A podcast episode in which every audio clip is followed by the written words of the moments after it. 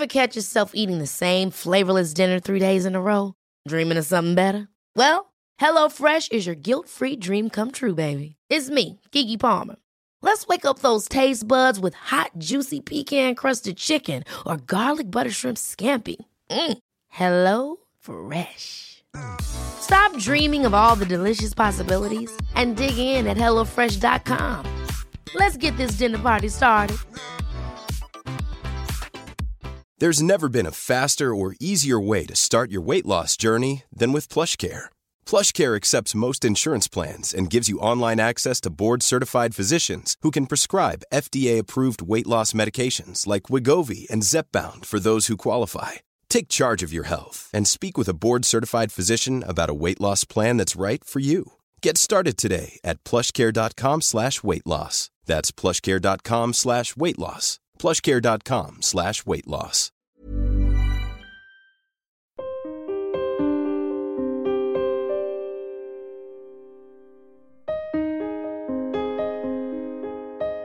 Hello and welcome to Secure the Insecure episode 5. I'm Johnny Seifert and every week I'm joined by two special guests who want to tell you it's okay to not be okay. It's so important at the moment to just speak out.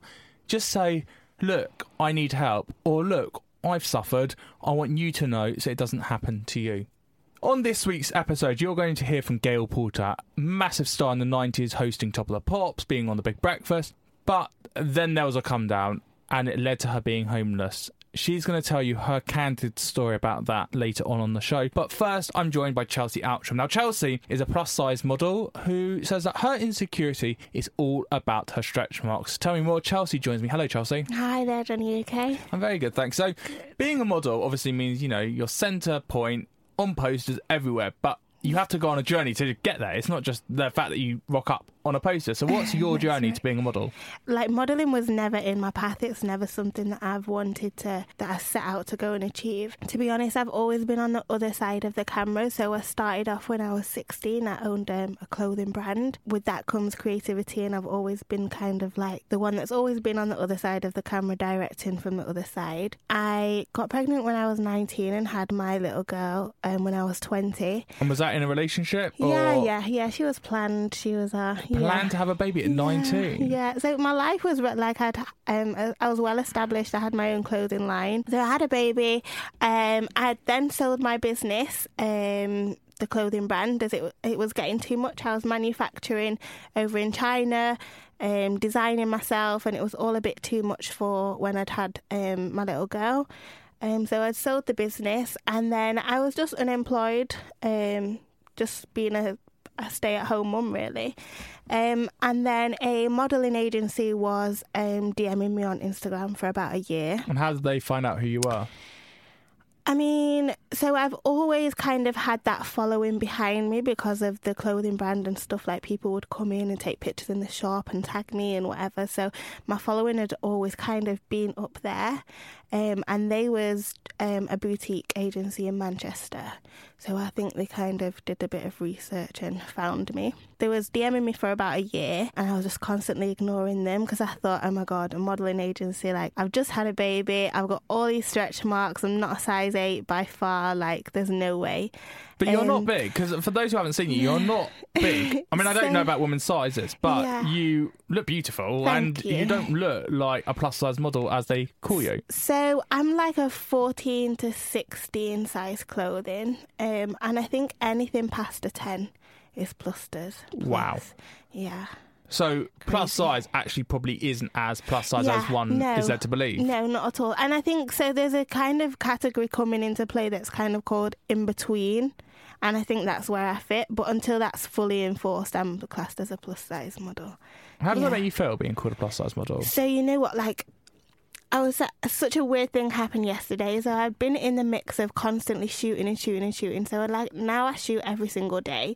Whereas um, yesterday I got asked to do a catwalk for Simply Be. And um, they'd brought in eight um, real women, real of their customers, and two models, me being one of them. And we did this catwalk, and like these women were, um, let's say, a lot bigger than me, size 26, 20, 28. Um, and then after they did the catwalk, they felt so empowered. They was crying. So like literally things that like when I get things like that as a job, like it brings me back down to like why I'm doing this and what I'm. But in the modelling industry, we always hear, firstly, about the drugs that a lot of them take, but also Yeah. about the anorexia and that people Yeah. have eating disorders because they're told you have to be a size zero. So when you're being told you're a plus size model, Yeah. Does that not make you go, well, hold on a minute, if I'm plus size to them, they know best, so I need to go on a diet now, and then you go on a crash diet so that you don't become a plus size model and you're just a normal model? no, not at all. Like I feel like so it's so funny actually because when we're on set, like we'll have dinners and stuff, and they'll bring us pizza and whatever, and I'm always like, "You guys are doing this because we're plus size, that's why."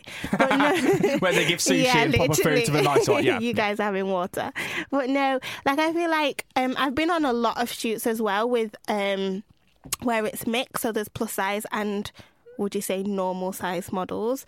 Um, and everyone kind of just they just fit into their category. I've never so far touch wood come across something where i've felt uncomfortable modeling. I've always been in a good like environment around good people and everybody's just there to do the job and there's been no warning signs or anything where i think somebody's like needed help. And what about the diversity? Because you, I presume, from an ethnic my uh, background, do you notice that there's enough diversity within the models that they're representing you enough, Yeah. or is that one of the reasons why you were, wanted to be a model to get that representation? Yeah, um, no, I feel like um, every plus size shoot that I've come come across, like I feel like there've been enough diversity.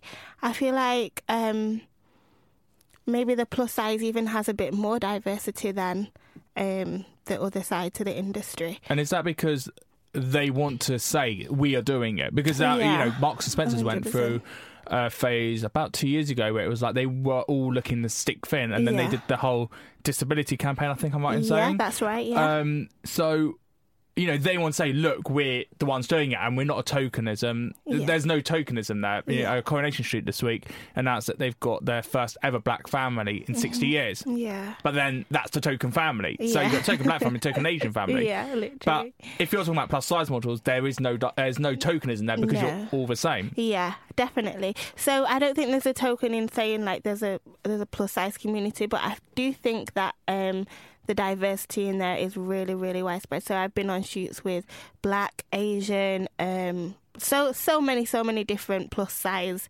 um, models. So yeah, I think it is quite widespread. Okay, so that's the modelling part. Uh, Yeah. But the other part, too, as we said, your insecurity Yeah. is the stretch marks. Yeah. So that came from, I presume, when you had your baby? Yeah, that's right. Yeah. Okay, so the stretch marks you can't get rid of. No. When you saw the stretch marks and you're modelling and you're not wearing clothes, how did that make you feel? Um, being honest, like up till now, I never know until I get to the job whether they know about my stretch marks. Obviously, so um, I have my digits taken at um, modelling, and they'll pass them over to whoever, whatever um, people want them, etc. But it's only until so say when I'm doing e-commerce, which is like website, clothing, etc.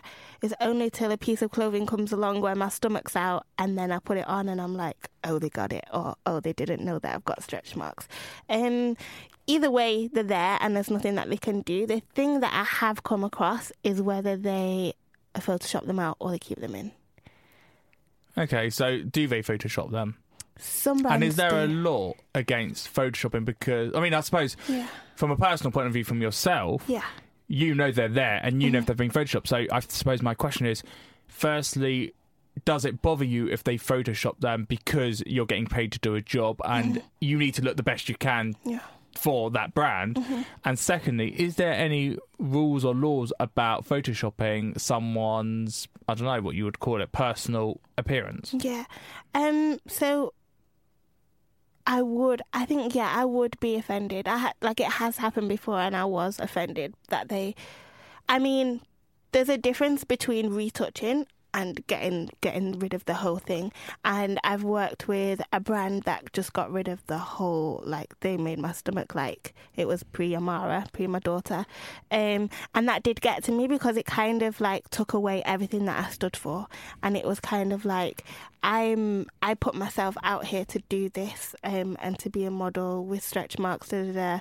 and then you kind of just wipe the whole thing away. You kind of become And- an object, and you yeah, lose and your it's kind of uniqueness. like I wish that they wouldn't have booked me if that was the case. Like, there's so many other plus size models that they could have chose if they didn't want stretch marks, and they could have picked them with no stretch marks. But so yeah, it did get to me, and I didn't shoot with them ever again. um, they did try to book me again, and I was just reluctant. I was just saying no to to the to that happening. Um, and did you tell them why? so I told my agency why. I'm not too sure whether that was passed on. Because do you think they'd have been embarrassed to find out the real reason, or would they gone, okay, we accept that, but actually we've also got a job to do at the end of the day, and we need to have the girls looking as good as they can look. See, that's the thing. Like, I feel like when it becomes plus size, I feel like there's so the the guidelines are so much more um, flexible. Like, because with with with being plus size comes cellulite, comes so many other things rather than just stretch marks, and um and I think that is kind of what the plus size community stand for in modeling. Like, don't retouch what what we've got. Like, we might be plus size, but this comes with plus size as well. Um, and second of all, with with you saying, is there any rules to retouching? There isn't. Um, but I have shot for brands where they have like retouched me, and then I've gone back a few weeks later and they've been like, "There's no retouching anymore. We're not allowed to do this. We're not allowed to do that." But that's come from in house. It's not come from any guidelines that they're not allowed to retouch or anything. Okay. So your insecurity is the stretch marks. Yeah. When you look at yourself in the mirror, Mm-hmm. do you notice the stretch marks? And if you do, how does that make you feel? Yeah, I feel like um, as time's gone by, I've been more. I've kind of got used to them a lot more. Um, when they was first there, I think it was such a big shock because I was 19 as well. And I think at 19 you are very focused on how you look and you present, etc. Um, so when I was getting these big, big red stretches up my up my stomach, like I literally was just I was mortified. I was like, "Oh my god, like I'm never gonna." And I was, and it knocked me back so much. I was literally such a confident person, and it knocked me back so so much. Um, but as time's gone by and I've got older and I've had Amara now, and and I think the modelling career has helped me a lot to get over them, because it's kind of given me the oomph to realise that even though I have got them, I could still do something that's based on my appearance. Um, but yeah, I think that I've grown with them, definitely. Five years after having your daughter and having these stretch marks, Mm-hmm. Yeah. what would you call in the book of your life this chapter now? Oh, that is a good question. I feel like this chapter, like I'm so, so, so grateful and thankful for where I am at this moment in time. Like I literally couldn't I couldn't have wrote my life to plan out this way even if I wanted it to. Like I'm literally so like I get taken back so so many times like yesterday with the Simply Be catwalk for example of when these girls have finished the catwalk and they're crying and they're just so overwhelmed with being able to walk down a runway in a swimsuit and be empowered by all these women that it really takes me back and makes me think that you know what Chelsea like this is what you stand for and this is why you're doing it and so I'd li- um to put it into a title I'd call it thankful and grateful literally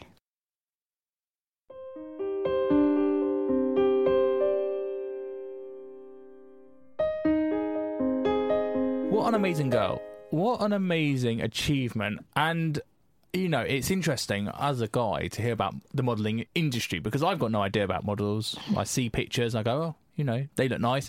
But I'd never know the ins and outs of it. And it it disturbs me that Chelsea calls herself a plus size model because she's not plus size. She's 23 years old. She's not what one would call oversized or, you know, in their 40s. She's literally in her prime. And to be called and to accept that she's a plus size model, is really disturbing. And something needs to change. As she said, they've got this new interchangeable uh, size between the size zero and the plus size models. But even something else needs to be done. I don't know what, but something else needs to be done.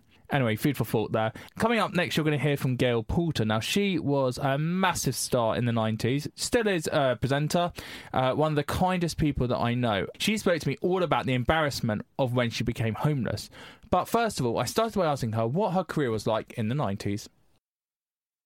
The 90s was, I was trying to explain it to my daughter. My daughter's now 17, and um, obviously she saw the picture of me naked on the Houses of Parliament. And, you know, when she was younger, it was kind of like, oh my gosh, mum, why would you possibly do that? And then now she's a bit like, yeah, okay, that's kind of cool. It is cool. It it's kind of, yeah, that was my mum, that was.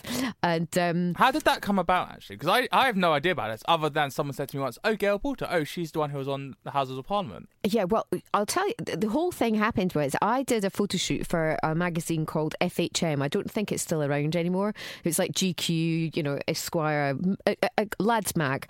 So um, they said to me, "We've got no money. Could we just do a quick picture of you? It's going to be on like page seventy or something." And so they took a picture of me naked, and I thought, you know what? I had a few glasses of champagne. Why not? Let's do it. What's what could possibly go wrong? and So they say. Yeah, exactly. And then there was one day I was in um, my f- little tiny flat in um, Kilburn in London, and I heard my name on the news when I was in the shower, and I was like, "Why is my name on BBC News? This is really odd."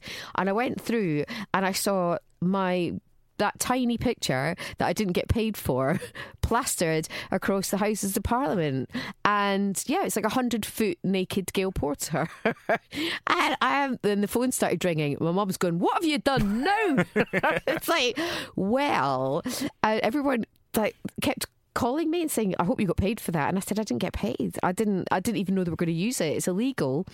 And um yeah, so that was that really. So, um, as much as it was like a non paid job, it was one of those things that people still talk about. And that was 1999. So, it's quite a long time ago. Interesting you said it's illegal. What is the legality? It is no, around that? actually, it's illegal to print any sort of image onto a public building. So, like the whether it's like the palace or you know, you're not allowed to. So, there's there's a company called I have to take this really slowly, Cunning Stunts. Yeah, yeah, I did that well. Okay. So they basically took my image in a wee van, got a projector, waited till midnight when there was no uh, there was no police, there was no one around, no security.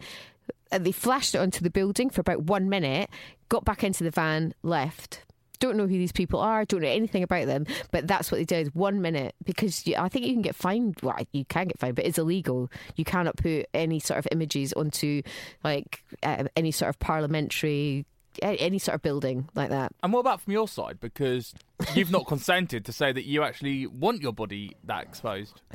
You kind of knew you'd signed the agreement that it was going on FHM. No, I didn't sign. I Oh, didn't sign never signed anything. that? No, no, no. I just turned up and they said, We're not sure if we're going to actually use your picture on page 75. And I just thought, oh, do you know what? I'm, you're only young once. They're Mm. never going to use this picture. No one's going to ever see it. Apart from the entire world. And yes, so I don't know. It was kind of one of those things. I was a little bit taken aback and I was kind of shocked. But then again, I just thought, you know what? Either you worry about it or you go, this is not going to happen again in my lifetime. Well, literally once lifetime. in a lifetime. And look, as you said, 20 years ago this happened, yet 20 years ago we're still talking about it today. It's so weird. Your 90s kind of decade must have been incredible. The things you must have got up to in the 90s. I was actually not. I was not that badly behaved. I was kind of. I think everyone thought we were all, uh, you know, all the '90s girls. We were all kind of doing lads mags. But to be honest with you, we were doing we were doing big breakfast. So you'd be up at two o'clock in the morning, and then you'd be at the studio for four o'clock. Then you'd run through it. Then you'd be live at seven. Then you'd be off at nine. Then you'd go and do other jobs. Then you'd be on top of the pops at seven o'clock at night, and then you go back to bed, and then you'd be up again at two o'clock. So I think everyone kind of thought we had some crazy. We were out partying twenty four seven. I literally was just wanting to go to bed. Because it was a job. It's not a lifestyle, it's a job. You're there to Of course, do paid it's a job, yeah. So, with a paid job, being the Big Breakfast, the biggest show in the 90s, that was when you were at the height. It had to go from high to low, as everything does. So, Everything then does, what yeah. happened? Um, do you know what? I, I think I, I did. Gosh, I can't remember really. So from Big Breakfast, Top of the Pops, Wish You Were Here, um, then eventually uh, became a mum, and uh, yeah, had the best time. But obviously. When you become a mum, you can't. I, I'm not the sort of person that can afford a nanny, or um, I don't have my mum. My mum passed away, so it's not like I can say, "Could you just help me here?" So it was um, pretty pretty tricky. And then I was going through a divorce. So it was kind of juggling everything all at once. And then um, while I was going through my divorce, my hair fell out.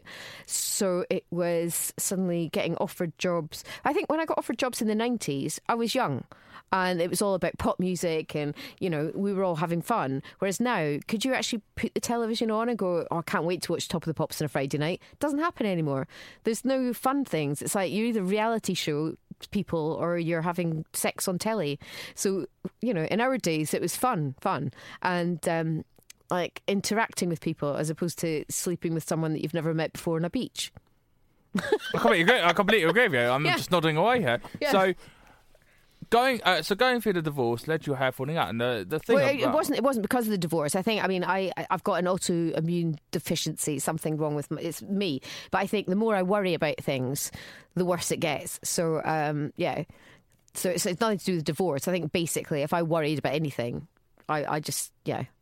Was It's good get- though because I don't have to go to the hairdressers. It takes me two seconds in the morning when someone phones and goes, "Oh, you've got to go to a job in twenty minutes." I was like, "It's fine. I don't have to do my hair. No problem." For a woman, body image, hair is one of the most important factors. If you have a fringe, if you don't have a fringe. So when you lose all your hair, does that change the way you look at yourself? fortunate, if if that's a word you can use when you lose all your hair, but it happened within four weeks. So I didn't have time to think about it. I had this huge amount of long blonde hair down to like the top of my bottom, and then suddenly it's all in my hand and it's not on my head anymore. So I thought, okay, either I feel sorry for myself or I just grab it and go, do you know what? It's an, it's another it's another journey that I'm going on for whatever reason. And yeah, you have you have good days, you have bad days. Like today, I'm having a good day. That's because you've seen me. That's because I've seen you, and I've yeah, I just exactly. I just think you know what I'm I'm just lucky. I'm very lucky. You know, I don't have my mum. She lost her hair for a very different reason. She had cancer. She lost her hair through chemotherapy. I don't have that. I'm a very fortunate human being. But you know what one of my favourite stories was? There was this guy um, driving past me the other day, and um, he was in a white van. And he thought it was really funny, wound down his window, and he's like, "Oi, Baldy." And I thought, oh, that's that's inventive. That's that's really clever of you. And then also, I noticed he was going up to um, traffic lights, and they were red. And I was like, you idiot! So I just walked up, knocked on his window, and I went, "Do you want to say that again to my face right now? My name's Gail. I've got two black belts in martial arts, and I will kill you. No problem whatsoever." I could just see him staring at the lights, going, "Go to green, go to green." I was like, "Yeah." Yeah, get out your van now, Mo. Uh, he didn't get out the van. No, of course he didn't. He's so scared. I want to talk to you about another chapter of your life, which was where you were homeless. How did you get into that situation? Oh well, do you know what? It's it's a very easy situation to get into. Um, yeah, I was kind of no, work wasn't coming in. You have to pay the rent, uh, so no money's coming in. I've never taken. I don't take benefits, so I just kept thinking, right, I'll get another job. I'll do this. I'll do that, and nothing was paying enough to actually pay rent. I was in a one bedroom flat, and I just couldn't afford it. And um, yeah, so eventually it got to the stage that I said to the landlord, "This is the last." thousand pounds I have to my entire life, and I'm gonna have to I'm gonna have to leave now. And when I left, I was like, wow, okay, I've got nowhere to go. so um, yeah, so I ended up kind of like out in the streets for about six months, backwards and forwards. I was staying in, you know, um, staying in people's sofas. There was a couple of nights that I was out on my own, like fending for myself, because also I was I was too embarrassed to tell people. So a lot of my friends now say, "Why do you not call us? Why do you not?" And I said, "Well, a I couldn't call you because I couldn't afford a phone." so it's like people don't think think, "Oh, you're homeless." Well, just call us. It's like, well, I couldn't afford to put money on the phone. I couldn't contact anybody, and uh, it was just embarrassing, really. But um, I think it's. Um, it did me good in a way because it makes you. I mean, I'm a very compassionate person anyway, but to actually live that way and just think, "Do you know what, it can happen to anybody at any point. You know, you can be going top of the pops, having a great life, and then suddenly I'm on a bench in Hampstead Heath. Don't know why I'm laughing. I think it's nerves. Well, but you've you've hit the nail on the head, especially in the TV world. You go from show to show, so you're filming a block of a show.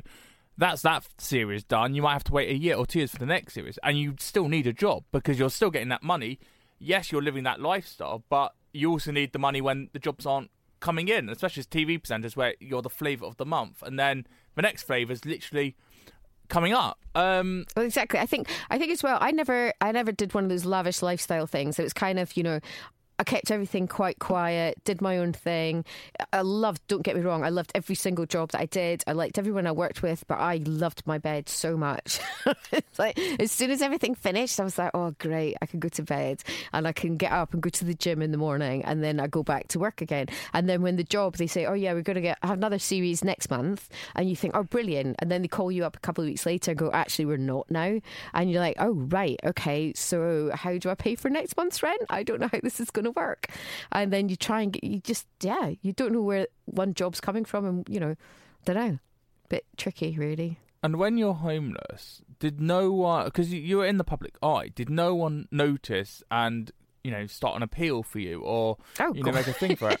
Well, I would. I, if I knew you were homeless, No, number one, nobody invite knew. you this is the two, whole thing. I didn't you. tell. I didn't tell anyone, so I would just walk around like I'm dressed now. I, I always dressed slightly crap, so I kind of dressed like a child, and yeah, I kept my head up high. And then it was not till everyone gone to bed at night I was thinking, right, so I need to figure out what I'm doing. So no one knew. Nobody knew. I didn't tell anyone. I kept it quiet and just kept my mouth shut and just thought, you know what, I will survive until tomorrow, and then we'll figure this out.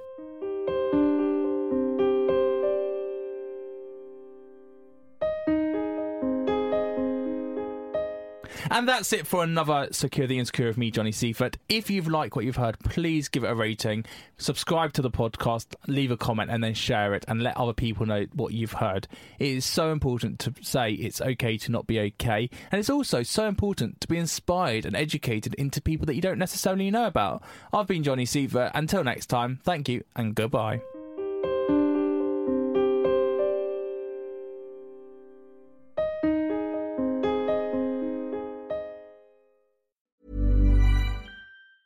Hi, I'm Daniel, founder of Pretty Litter. Did you know cats tend to hide symptoms of sickness and pain? I learned this the hard way after losing my cat, Gingy. So I created Pretty Litter, a health monitoring litter that helps detect early signs of illness by changing colors, saving you money and potentially your cat's life. Pretty Litter is veterinarian developed, and it's the easiest way to keep tabs on your fur baby's health right at home. Go to prettylitter.com and use code ACAST for 20% off your first order and a free cat toy. Terms and conditions apply. See site for details. Ever catch yourself eating the same flavorless dinner three days in a row?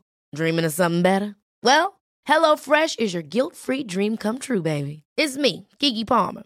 Let's wake up those taste buds with hot, juicy pecan crusted chicken or garlic butter shrimp scampi. Mm. Hello Fresh. Stop dreaming of all the delicious possibilities and dig in at HelloFresh.com. Let's get this dinner party started. Mom deserves the best, and there's no better place to shop for Mother's Day than Whole Foods Market. They're your destination for unbeatable savings, from premium gifts to show-stopping flowers and irresistible desserts. Start by saving 33% with Prime on all body care and candles. Then get a 15-stem bunch of tulips for just $9.99 each with Prime. Round out Mom's menu with festive rosé, irresistible berry chantilly cake, and more special treats. Come celebrate Mother's Day at Whole Foods Market.